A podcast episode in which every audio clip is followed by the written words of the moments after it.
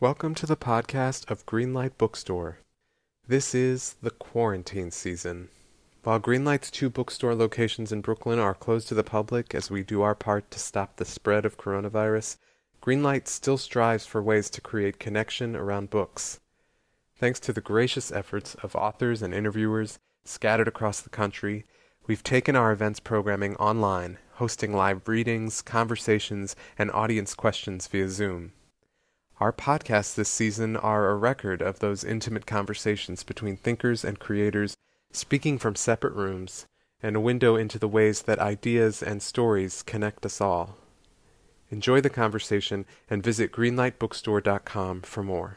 Good evening and welcome to tonight's online author event with Greenlight Bookstore. We're excited to host tonight's event with Emily Temple, launching her new book, The Lightness. She'll be talking with Téa Obreht, so you're in for an excellent time. Before we start, I just want to say a huge thanks to everyone for making this happen and to all of you for showing up. Greenlight storefronts are currently closed, but our community is still here. And we're grateful for your support and for the chance to make space for conversation and connection.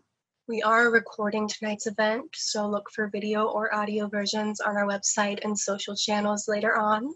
Tonight's featured book, The Lightness, is available for sale from greenlightbookstore.com. Though our stores are closed, we're working with our supplier warehouse for fast direct to home shipping. If you care about supporting the careers of authors and the ongoing existence of independent bookstores, buying tonight's featured book is a great way to show your support. Our interviewer for this evening is Téa Obreht. She is the author of the international bestseller, The Tiger's Wife, a finalist for the National Book Award and winner of the 2011 Orange Prize for Fiction. Obreht was a National Book Foundation 5 Under 35 honoree and was named by The New Yorker as one of the 20 best American fiction writers under 40. She was the 2013 Rona Jaffe Foundation Fellow at the Cullman Center for Scholars and Writers and was a recipient of the 2016 National Endowment for the Arts Fellowship. Her most recent book is the New York Times bestseller Inland, which she presented at Greenlight last September, about 10,000 years ago. Uh, Téa has appeared on Greenlight stage many times as both author and interviewer, and we're honored to have her with us again. She'll be speaking with our featured author, Emily Temple. She was born in Syracuse, New York. She earned a BA from Middlebury College and an MFA in fiction from the University of Virginia, where she was a Henry Hoyns Fellow and the recipient of the Henfield Prize. Her short fiction has appeared in Colorado Review, Electric Literature's Recommended Reading, Indiana Review, Fairy Tale Review, and other publications. She lives in Brooklyn, where she's a senior editor at our favorite bookish website, Literary Hub. Her new book, The Lightness, is a stylish and stunningly precise meditation on adolescent desire, female friendship, belief, and the female body that shimmers with rage, wit, and fierce longing. Emily is going to start us off with a reading from the book, and then she'll be talking with Téa and with all of you. Emily, please take it away. Hi, everyone. And first, I just want to say thanks to Chelsea and to everyone at Greenlight for making this happen. I wish we could have been in the store, but we are making do as everyone is. And thank you to Téa, of course, for being here with me.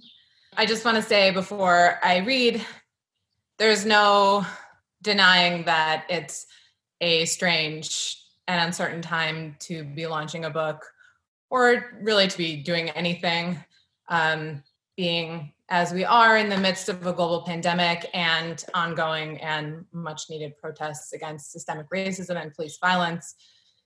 I just want to say that I'm so proud of my city, whose citizens continue to inspire me in their commitment to justice. And I'm so proud of so many of you who I know have been protesting and donating, calling your representatives, and educating yourselves these past few weeks. It's all this that makes me feel as if there's a way forward, which it you know hasn't always felt. Um, I I do think we will always need art as a way to keep opening and stretching our minds and our hearts, and if nothing else, as a way to soothe ourselves in difficult moments. no one should have to read a novel to understand that their neighbors are human, but we know that art does breed empathy, and therefore, I just encourage you all to read as widely and as deeply as you can, and especially to read books by people whose experiences are vastly different from your own. And not because it's homework, because it's a delight.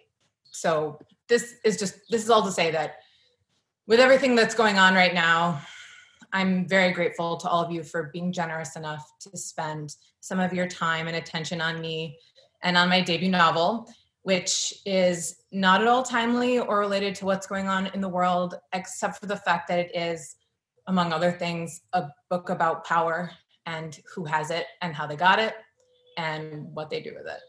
So, with that said, I will read a small amount from the beginning of the book and then Téa and I will talk. It's over here. Okay.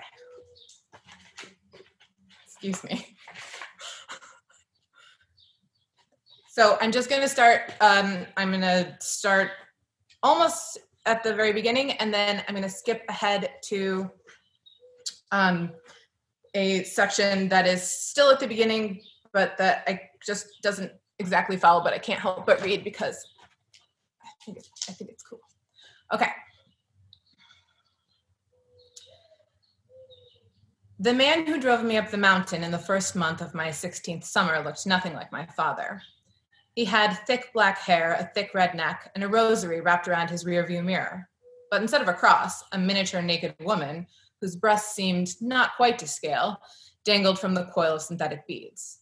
She bobbed in the flow of the air vents, twisted and slapped two dimensionally against the cheap black cab plastic, and I was reminded, again, of the shapes of women the impossible geometry into which I was meant to fold myself. I couldn't look at her for long, not because of my own monstrous reflection, which I kept catching in the rear view, also not quite to scale, I thought, but because my stomach was weak in those days. Whenever the car hit a quick dip or banked a long curve, it felt as though parts of my body, throat, liver, one thick thigh, were left hovering, separated, while the rest plummeted or swerved or bumped or whatever. It was a long drive, our trajectory relentless. Even approaching the levitation center is an exercise in anti gravity, people used to say, and it's true. The center was high enough in the mountains that I felt the thin the I felt the air thin out long before I even saw the main building with its paper white stucco walls, its red tipped roof, its enormous golden seal. The atmosphere loosened steadily as we drove. I could feel all that nice, thick sea level air pooling at my ankles and then abandoning me, even through the churn of the air conditioning. In the end, I spent most of the ride staring at an amoebic mole on the back of the cab driver's neck. That was my mother's wisdom. To combat motion sickness, look unwaveringly at something inside the car, something small and still.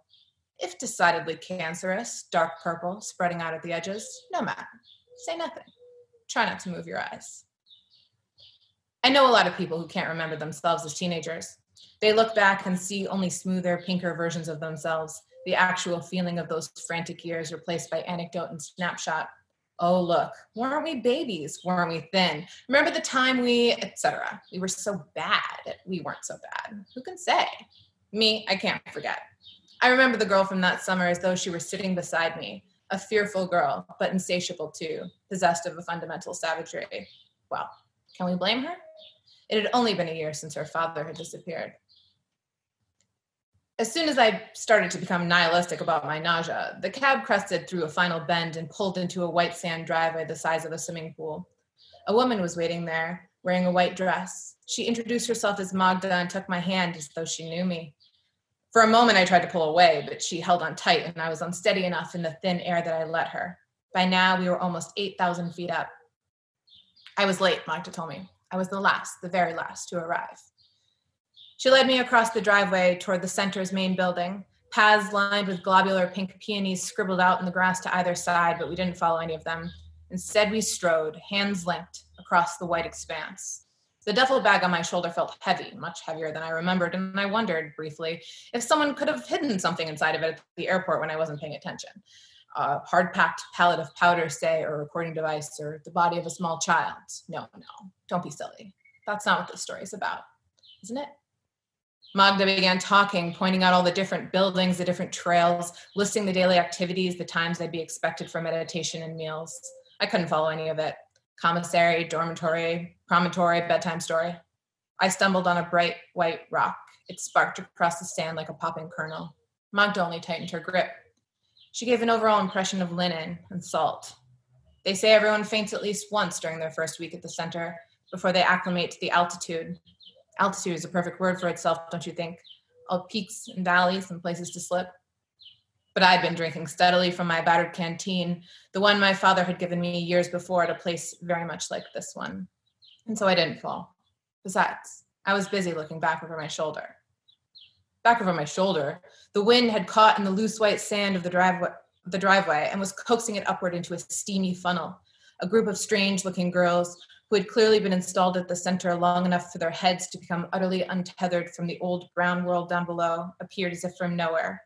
They yipped and laughed and took turns running through the snow white mini twister, holding hands, shrieking like children at a water park, coming out the other side with thick white eyebrows and heavy white eyelashes and red sand scratched cheeks and instant aging. Magda turned and called out to them, and after a few more furtive whoops and peals, they ran past us towards the, man- the main building, sand streaming off their bodies like water. So the girls at the center were trouble. I knew that going in. They were slick Finnish girls, cat eye girls, hot blood girls. They were girls who reveled. They were girls who liked boys in back seats, who slid things that weren't theirs into their tight pockets, who lit fires and did donuts in the high school parking lot. They were girls who left marks. They were girls who snuck. Girls who drank whiskey and worse by the waterfront, looking out at the smeared reflections of the streetlights, making plans instead of wishes. They were girls who ran away, who inked their own arms with needles and ballpoint pens, who got things pierced below the neck. Below the neck, ladies, can you believe it? Only whores, etc., etc., as my mother never tired of telling me. They pierced two of these girls and hit and were sent out of gym class for raising bruises on the girls whose daddies brought them to school in Porsches. Though some of their daddies had Porsches too. That wasn't the point. That wasn't the point. They had their problems. They had their demands. They were shoplifters and potheads, arsonists and bullies, boy crazy and girl crazy, split and scarred. They were, some of them, cruel. They were, more of them, angry angry at their parents, at their schools, at their congressmen, at their bodies, at the painted white lines they saw everywhere telling them no, no, no when they wanted yes. They were girls who were bored, so bored. Or they were girls who were the opposite, who were so full up of feeling that they couldn't simply do their times tables or learn their French conjugations or go to the movies on a Saturday night and discuss the relative cuteness of so and so's haircut and let the age appropriate boy next to them drag a sweaty palm around and around and around their knees. They were too full up for that. They were too full up for caution. So they were girls who got caught. And they were girls who got sent away. They were girls whose mothers couldn't deal with them for one more minute, not alone, not without help, not this summer while you sit in the office all day and come home late after golf. Carl, really, I can't. Girls whose fathers thought maybe some good, clean mountain air and some good Far Eastern religion would cure them, since nothing else had. You know the girls I mean, because every school has them, every neighborhood, including yours, especially mine. I was not one of them, of course. Not yet. That was a beautiful reading. Thanks. I love that section um, and the rhythm of that section, um, and and your voice reading it. It's a it's a it's such a pleasure to hear your voice reading it for the first time. Um, you wrote a book, Emily. Congratulations! I know.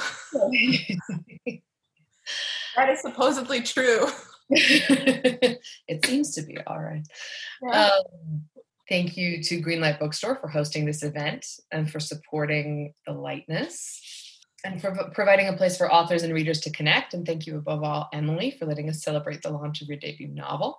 Uh, the Lightness is a book about girlhood, womanhood, our bodies, and self understanding, about Buddhism and belief and doubt, about science and philosophy. It's a story of awakening and turning away. At its center lies the mystery of a lost father and a clique obsessed with the mysterious art of levitation. Um, I want to start out by asking you there are a couple of questions that I want to ask every author that I interview because I'm wildly curious about them. And then everyone who's in the audience just has to suffer through. So, um, well, I mean, not suffer through because your answers will be unique. But if you've heard me ask the questions before, you have to suffer through the, and I know you have, Emily. Um, so I want to start out by asking you a version of a question with which Daisy Johnson surprised me at our London event. Uh, please tell us, if you don't mind, what kind of reader were you as a child? And actually, maybe take us to the tra- trajectory of your life as a reader. Well, I know that still in my parents' house, there is a. I, I went to a, a hippie preschool up until about second grade. Um, where they there were no grades it was just the, the earth room and the moon room and you know um, and i still have this laminated emblem from first grade or kindergarten with a picture of me laminated onto it and it's still on this gold ribbon and it says when the earth room thinks of emily they think of a good reader. So i love that. this has been reading for me what it has been a part of my life and identity since you know i can't i can't remember the earth room. So um since before i can remember. The earth room remembers me. Um i well no i have one memory of the earth room and it's when i put a pink um I probably shouldn't start this with this story, but I put a pink bead all the way up my nose, so far up my nose that they had to take it out with tweezers. So that happened in the earth room. And also, I read a lot. but yes, so I was always obsessed with books, and I really became a and and my parent i mean this is thanks to my parents who raised me in a house full of books. They used to take me to Barnes and Noble, and the rule was I could just buy one of anything I wanted. And I was able to explore and I was able to read all their books. And my dad read to me every night before I went to sleep. And it would get to the point where he would be reading me books, and then I would sneak into his room and read ahead uh, and pretend that I didn't know what was going to happen because I like couldn't wait, but I still like to be read to. So um, I think I got found out with that pretty quickly. um, but yeah, and then I I remember I became a writer not because I not for not for any reason except that I thought books were so magical. I mean, this is so dorky. I'm I'm sorry, but I really thought, wow, I can't believe this object can do this. It is absolutely magical and transporting.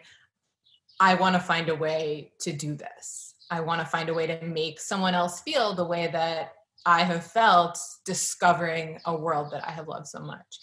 So I basically made it my entire job to read books and write about them at LitHub Um, I love that. I love knowing that about you. Um, started out embarrassing. What? Oh, no. Started out embarrassing. I think we're all, we, we were all sort of that that that lonely child shoving beads up our noses while we while we read books in a metaphorical or or or, or an actual sense. um, so I want to ask you about this book and why and how this book came about. Um, and I feel like something that happens when you when you ask about a book after it's been published is that um, uh, it's tempting for the author to answer from the point of view of having finished it and, and having discovered all the things along the way. But I'm actually really interested in the retrospect of, ret- retrospect of how it started for you. Um, so how did you find your way into this project and what was it back when you started it six years ago, right? This took, this took six years to write. So tell us yeah. a little bit about that. Um, yes. So it had its origins in a short story that I wrote for Jane Alison's workshop at the University of Virginia in the spring of 2014. And I remember getting some kind of like real boilerplate piece of advice, and it wasn't, I don't remember where this came from, but you know, for all of us who have ever scrolled through LitHub's many lists of advice from famous writers, etc., um, or everybody's list of those, there are many. I had stuck in my head this idea of I heard somewhere and it stuck in my head that I should write something only I can write, something that only I know. And because I was raised in a Buddhist family, and I was raised going to this um, Shambhala center every summer with my parents. Now, I, I decided that I should try and set a story there. And I, I mean, and this place, I mean, certainly other people had been there, but it felt like something, especially because especially because none of my friends at home ever understood it. They all called it Buddhist camp forever. They still do. Um, which is fine. I have just accepted the fact that it's camp. Um, but it technically was not camp. Um, Shelly. And I, so I wanted to, because it was something that I felt was like something only I had and only I knew, I tried to set a story there and, and write about it. And then when I sat down with Jane to talk about what my thesis would be for my MFA, she bullied me into writing a novel. You know, she basically was like, mm, "Isn't this? You shouldn't you take advantage of the fact that you have someone here to help you? Like, I, you're just gonna take the easy way out and do a collection of short stories." And I was like, "I'll try, Jane." And she's like, "You'll try? Is that you'll try?" Mm-hmm. so um, I looked at the stories I had written, and I just looked at which ones if any, I wanted to spend more time in, or I thought were bigger than the stories of, than the 25 pages or whatever that they were. Um, and this was the story that, you know, I just wanted to go into that place. I wanted to spend time there. I thought I had more to say. I thought that there was a lot to be explored. And especially for me at the time, and forever thinking about what my relationship with Buddhism is and what my relationship with you know my own girlhood and my own growing up is i, I thought you know this is a, a world that i can spend some more time in so i kept working on it for some time thank goodness um, we're all extremely lucky uh, that you did and um, those of us who haven't read it yet are going to find out exactly how lucky we are after uh, this and uh, and after this book. Um, I want to ask you about Olivia, our heroine. She's our narrator. She's sharp, she's quick witted, skeptical, um, but at particular moments deeply compassionate toward the younger self on which she's reflecting from further down the road. Can you talk a little bit about her and, and about how you developed her voice? There's this real, I, think we had the opportunity to, to hear the music of that voice and sort of the, the way that it reflects back and forth through time, um, uh, the way its irreverence um, and, and also its deep clarity on, on the self. Um, can you talk a little bit about that? Yeah, I, I thought a lot about how she was going to be positioned. Mm-hmm. I, at the beginning, um, in a, in very early drafts, I was she was telling the story from very close. I mean, I think it was never present tense, but there was a time when she was a teenager telling the story about like what had just happened to her, mm-hmm.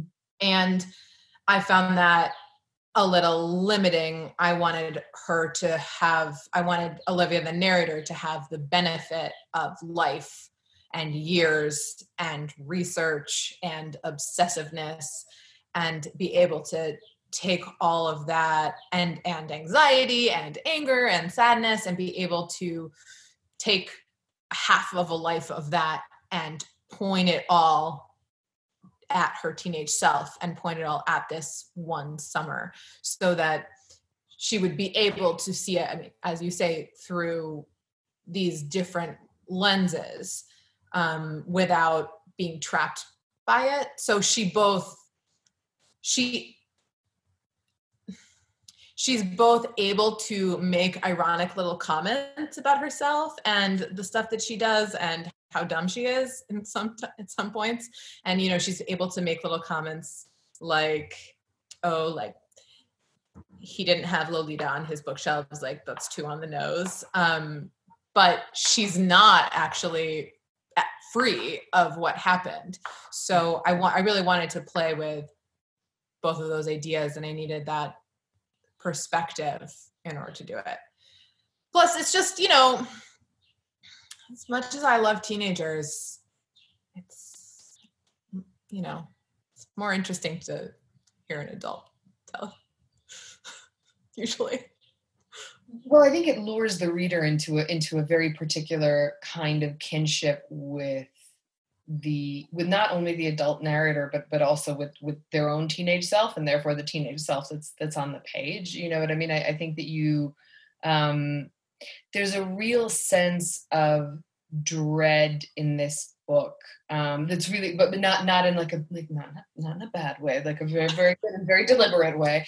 Um this book is dreadful. No um um there's a there's a real sense of dread in in, in the book that that is born out of that tension between um, the knowledge of, of aftermath and um, the reader's sort of ability to interpret things on the same level that an older consciousness is able to interpret them. And so when the characters wander into these moments of danger, um, you really, really feel it uh, from this acute adult position um, and i think it, it it's uh, it's so instrumental to the tension of the book and also to the philosophical questions and, and the emotional questions that the book is asking. Um, i want to ask you that was a better answer. Good job. Thank you Téa. it, it wasn't an answer. Um, so much of this book is about female friendship. Um, and, and specifically about how female friendships are places of intersection of admiration, envy, judgment, desire, um, self doubt, uh, often self hatred. Uh, can you talk a little bit about that and about the challenges of writing youth in general? I, I feel like you, you've already begun to speak about this, but, but I, I think um, even just the perspective of like, I find adults more interesting. I find the d- adult perspective more interesting. How difficult did that make writing about youth? It's funny because I find the adult perspective more interesting in the sense that I find the adult analysis more interesting, but I find the teenage emotional landscape more interesting than the adult emotional landscape in some ways because this is this moment where you have this unfettered unfocused desire that is exploding out of you uh, I love that phrasing. Unfettered, unfocused desire exploding out of you. um, thank you. I just I just paused because I wondered if that was I was gonna make a joke there, but then I decided not to. Just let not literally if you're a girl, you know. Um, um and I think that that that moment where you all of a sudden recognize that you live in this world that is so enormous and maybe you actually have some ability to affect it and but but but not quite enough and you don't you don't know and you're testing the boundaries and you're also feeling everything so intensely because a lot of the times it's the first time. Um, i find that emotional landscape fascinating. It just has so much potential. There's no jadedness. There's no, you know, it, it's every moment is exciting because it's also horrible. Yeah. Um, and I think the same is true for friendships. Yeah.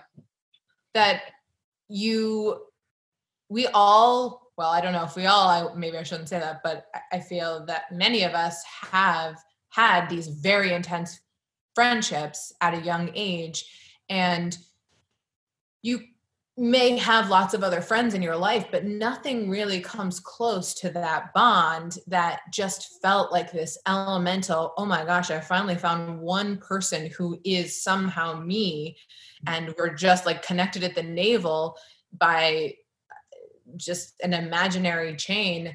And I I think it's because I mean, like so many other things, the first the first cut is the deepest, as as uh Cat Stevens would say.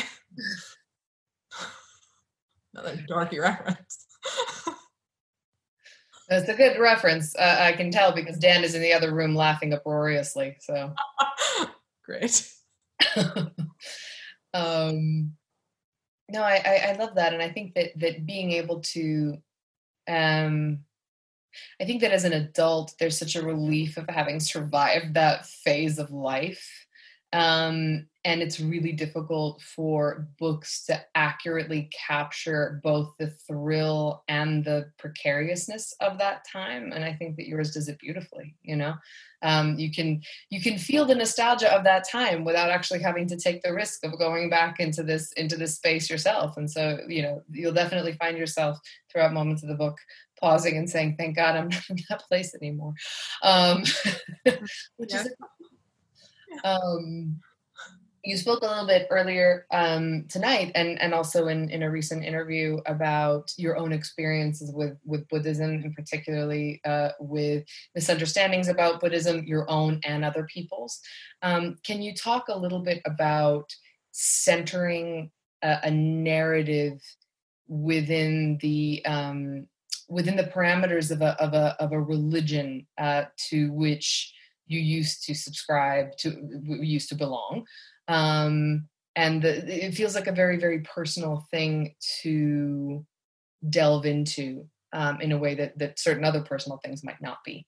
Um, yeah. which is why i asked you uncomfortably about it. No no no. No i mean i'm just thinking about it because when I made the decision that I was going to write about the center, which mm-hmm. is essentially a combination of Karma Choling, which is the meditation center that I went to frequently with my family as a child, and um, what used to be called the Rocky Mountain Shambhala Center, and I think is called something else now, um, which is a similar place but very high up in the mountains. Um, I knew I was going to start with that place, and so I sort of had to do Buddhism. I, mm-hmm. I it, it was part of the bargain. I didn't think that I wasn't going to strip it um, of its essential nature, and so it actually the book kind of taught me how to write about it okay. um, because I didn't have an agenda starting and i i mean again six years ago in the process of writing this book i had a lot of my feelings about buddhism have changed. And it they've changed in part by continually thinking about buddhism by writing about it. And you know for instance i started out thinking okay olivia she is going to basically have the same relationship to Buddhism that I do, which is she grew up around it, but she never studied it. Um, so she has some knowledge that she has achieved with osmosis. And so I thought, I don't have to do any research.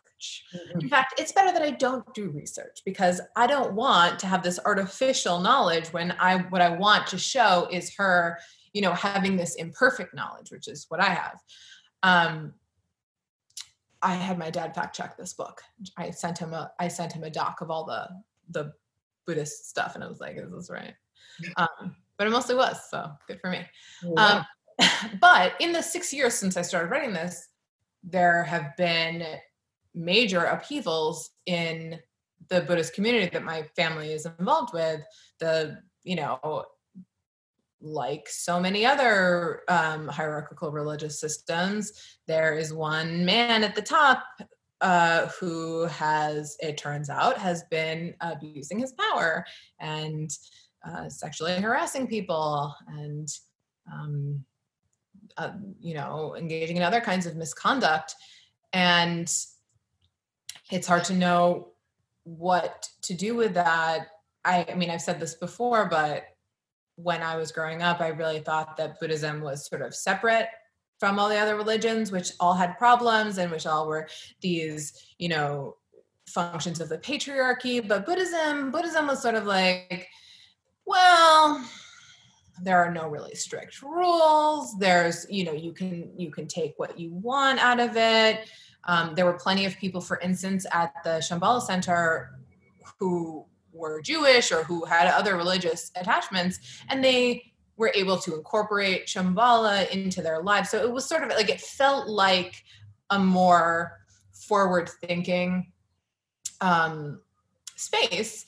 And I still think that it is, but um, and and I will say that meditation practice I find to be so useful in terms of working with my own mind and I find many of the tenets of Buddhism are still I think are very are valid and and valuable.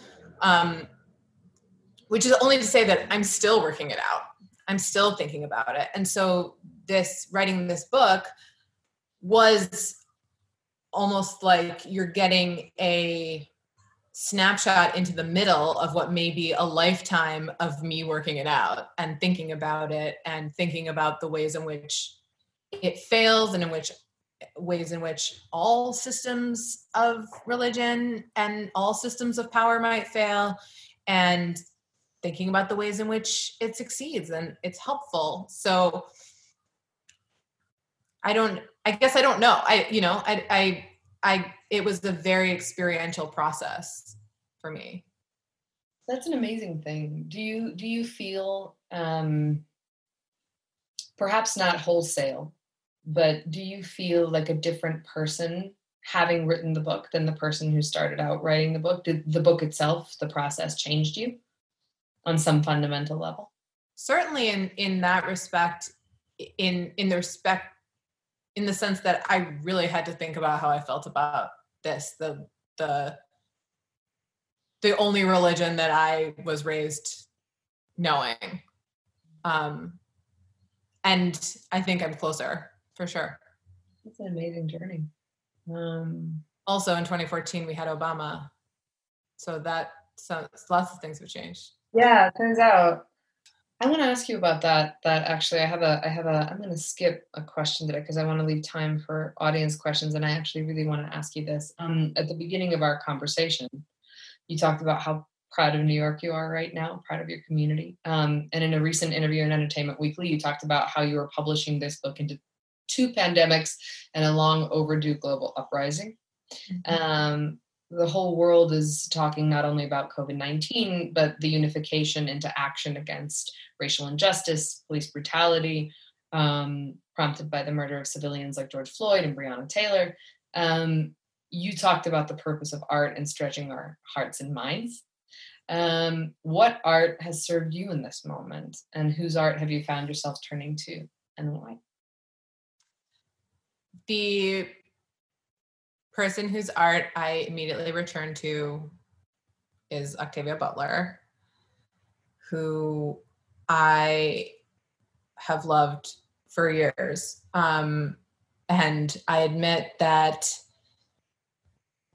even though her works have a strong sense, or at least they, they engage specifically with racism and with racial justice and with an imagined future um, that may not look so great.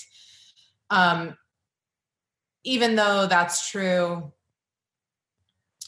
they're also comfort reading for me because, um, and, I've found that I need that. Um, it's it's been, you know, it's just stressful. There's this ambient anxiety in the air for me, which means that it I can only imagine how it feels for other people who are, you know, closer to to some of these issues. I mean, I have been healthy, you know. Um I have so yeah, so I so my my knee jerk reaction was Octavia Butler. Um I have also been um, I also want to say the the photography of Carrie Mae Weems, which if you guys don't know her, you should. Her work is astounding. She's another another another artist that I have loved for many years, and um, have returned to uh, in in these times. And I and I just I also think that I mean this is not. Oh, by the way, um, since we're doing recommendations, I just read the, the the best book that I read so far this year was Raven Leilani's Luster, which is coming out in August, and it's a debut novel and it's really good. And if you buy my book, you should also buy her book. Just saying. Um, but yeah, I, I do think that art is really important. And I also think, I mean, I, I'm so proud of my city because I, I kind of think, and maybe this is like a dorky thing to say again, but I think the protests are art. I think when you go out and you see all of the signs, all of the clothes, all the different kind of people together, all of the, you know, the creativity that goes into it is really astounding. And it feels to me like I just, when I was feeling so despairing about the state of the world and thinking nothing will ever change. We're never going to get anywhere. These politicians like we're not there's how can i do anything? I'm a small person. Um, it was going out into the protests and seeing all of the people who were there and gathered for the same goal and everyone smiling and shouting and working together. I mean that's its own this is like that uh, this is dorky, but that's its own kind of art too. And it really, I find it very moving. Um, yeah, there is there is something incredible about about a crowd finding ways to visually and linguistically center around a particular idea, right? And like the art that comes out of that is, is yeah. like yeah, the, the even just the shape of the crowd and and the way that it um, the way that it moves to protect or defy, I think is is quite extraordinary. Yeah, um, and even the Instagram art, you know, it it it has become its own genre of protest. I mean, protest art has always been a genre, but um, seeing it in real time is its own kind of magic. For sure. Um, I have some process questions for you. Um, here is a question from Aaron Robertson. I am going to mess up uh, the first part of it uh, because I don't know uh, how to pronounce this last name, so I'm so sorry. Um, so Aaron says, I know you love Fleur Jaeggy. Jag- Jaggi? Uh-huh. Um, uh, Aaron does too. Uh, were you thinking of Sweet Days of Discipline while writing this? To what extent have campus novels or boarding school stories shaped the lightness, and what draws you to the genre? Thanks, Aaron. Hi, also. Um, you know, I didn't actually read Sweet Days of Discipline until I was late into this book, and I do love it. Um, but I, I didn't discover it. I don't think until this was this was already a work in progress. But i i do love campus novels in general um, and they certainly inspired me. The obvious comparison is the secret history um, which you know is also a book that has this sort of like cloistered hothouse feeling although the, the project is quite different. Um, but i think that what makes them really special is first of all again it's you're you're always working with youth and they have this sort of like special um intensity. But there's something about the struck the the relationship structure and freedom that comes in a campus setting or camp setting or i mean it can be but um that you you're not free you're not an adult so where you can sort of do whatever you want and you're not a child trapped in your parents house you're in this liminal space where you have to sort of adhere to these strictures but you get to undermine them and escape from them and cut classes. Uh, although I, I've ne- I never cut a class in my life. Um, and they also I, I also find that it, with a campus novel it's so much easier to um, engage with sort of like to kind of like sneak literary and philosophical ideas in there which if anyone has read this book they know i love to do. Um, just like sneak a little like sneak a little lesson in there.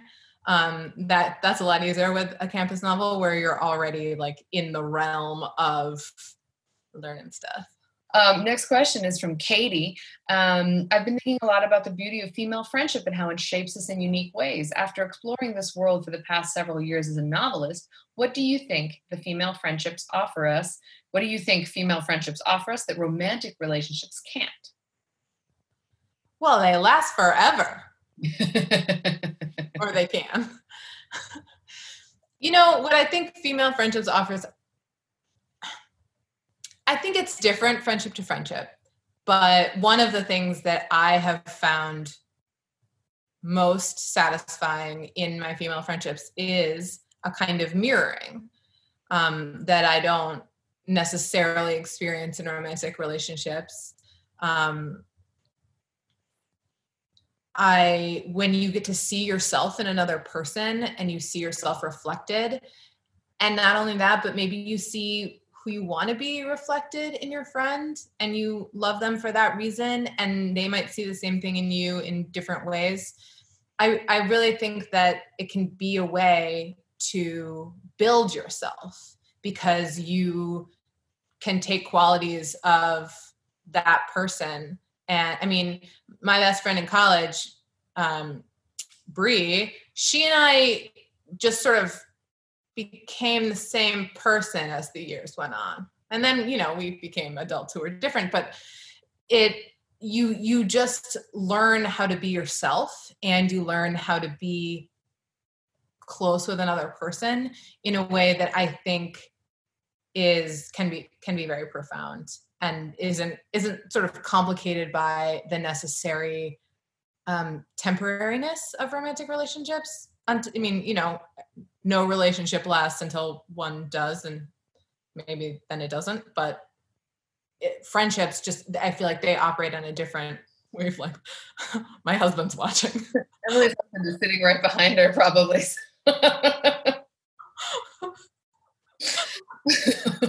Last forever. For all time.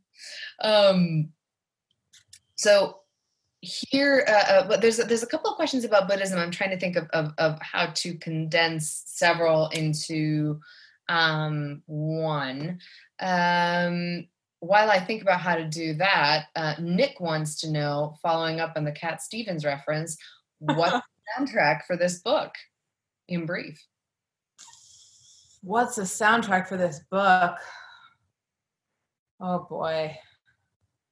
Um, well, I do quote Broken Social Scene in it as some intrepid readers might have noticed. But the soundtrack, I mean, in brief, the soundtrack is all of the songs that I was listening to and crying in about 2004.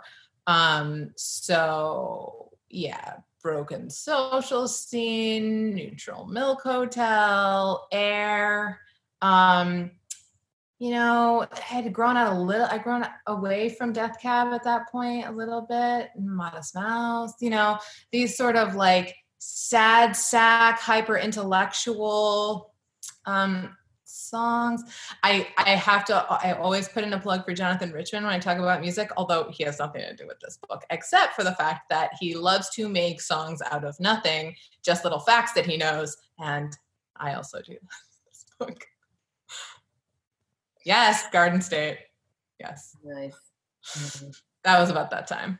Mm-hmm. I remember I remember watching Garden State open and I was like, oh my god, I'm gonna love this movie because that's all my favorite songs already. Um, again, embarrassing. All there once. Yep. Um, here's a here's a three part combo question about Buddhism.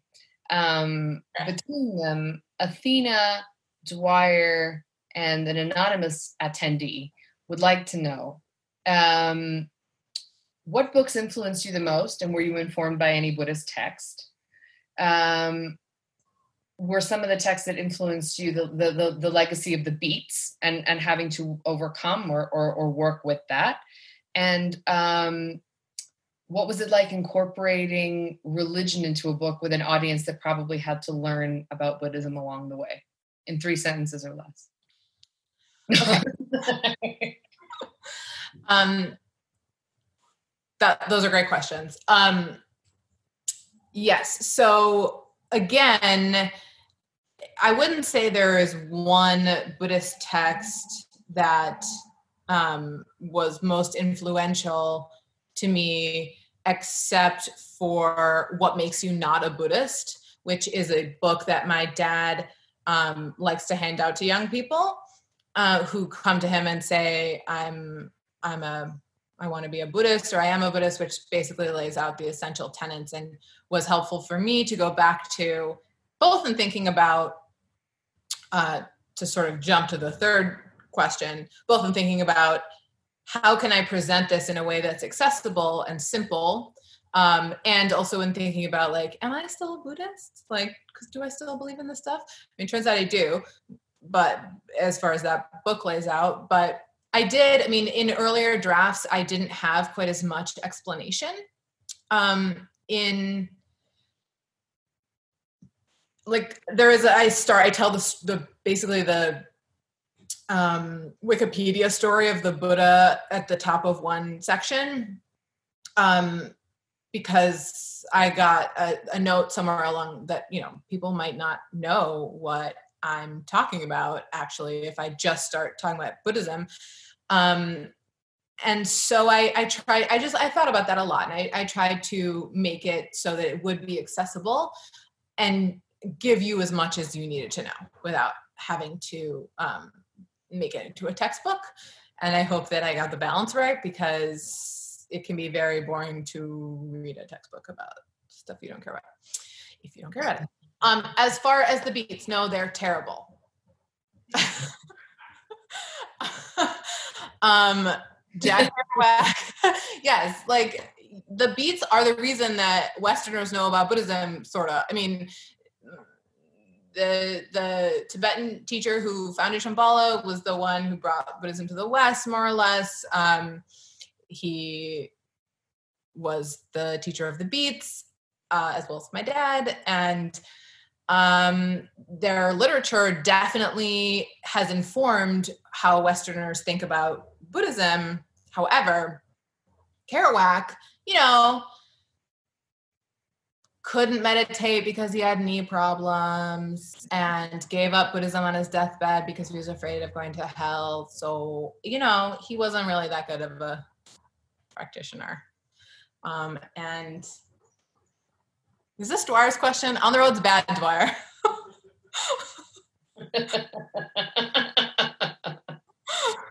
um, a question from Julian. Uh, Julian's wondering uh, if you could talk about coming in a novel after cutting your teeth with short stories. What have you learned about the production of longer work and short, the short stories couldn't teach you? Thanks and congratulations. Thanks. Um, thank you. Um, yeah, it's a lot harder to write a novel. Newsflash. Um, but it actually requires the same thing, at least for me, which is just getting to the end.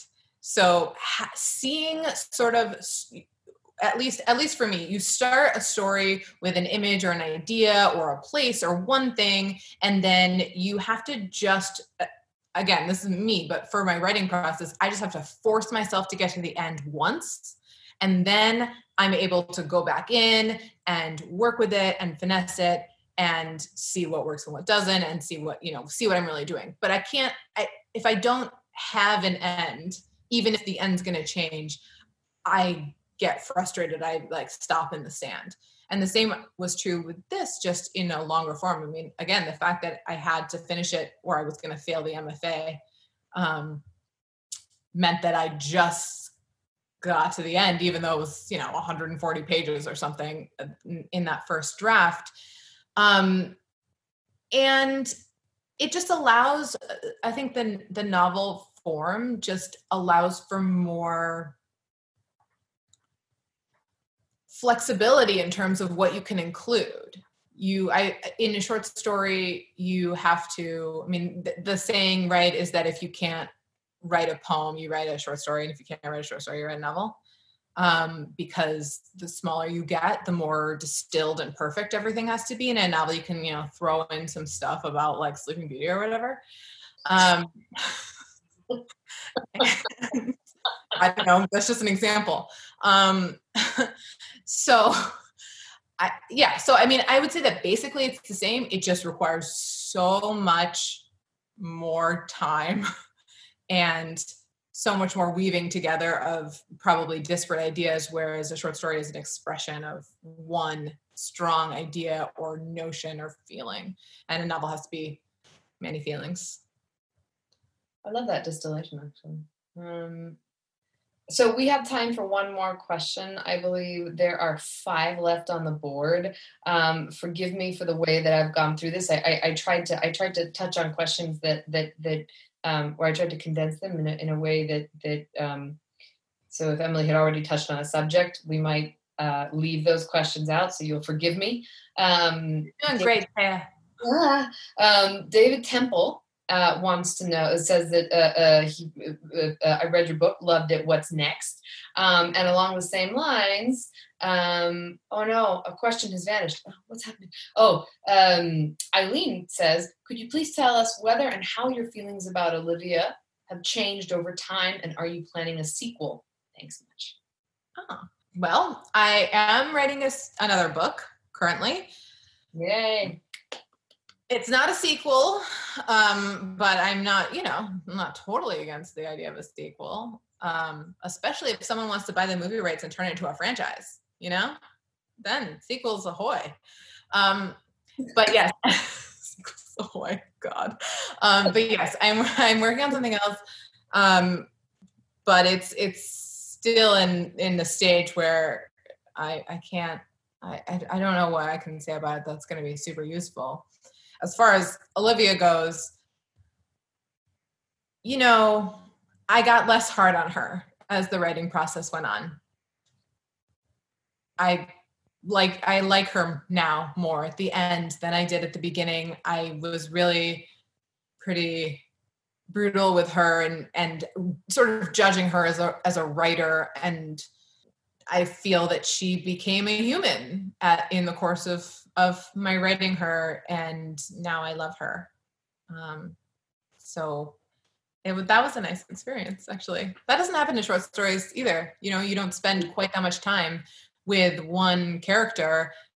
You, you really, I mean, it, it's kind of a bizarre experience. I mean, I've never written a novel before, and I've never grown to know a character that I kind of thought I made up um, and see that she has her own little beating heart before, but it's satisfying. That's a beautiful thing to know. um, Emily, thank you so much. Greenlight, thank you so much. It's been such an honor to be here with you. And thank you, Téa. Yeah, thank you both so much for tonight's wonderful conversation. And thank you again to everyone who virtually came out with us tonight and held space for this talk. Uh, a reminder that you can order Emily's book, The Lightness, through greenlightbookstore.com. Um, another reminder that tonight's event has been recorded, so if you had to miss any part of it or if you had friends, family who missed it, keep an eye out for that on our website and YouTube channel later on. Uh, thank you again, everyone, and thank you, Téa, for, for patiently holding up the book while I gave that spiel. uh, have a wonderful evening, all of y'all, and good night. Thanks for listening to this episode of the Greenlight Bookstore podcast. We're grateful to our production partners at Libro FM for working with us to produce the quarantine season. Libro FM provides access to thousands of digital audiobooks through partnerships with independent bookstores nationwide. You can purchase Libro FM audiobooks at greenlightbookstore.com. You can subscribe to the Greenlight Bookstore podcast on iTunes, download it as a free audiobook from Libro FM, or stream it on greenlightbookstore.com slash podcast. There you can also find past episodes and links to purchase the books discussed. The best way to support your local independent bookstore and the literary communities we serve is as simple as buying a book.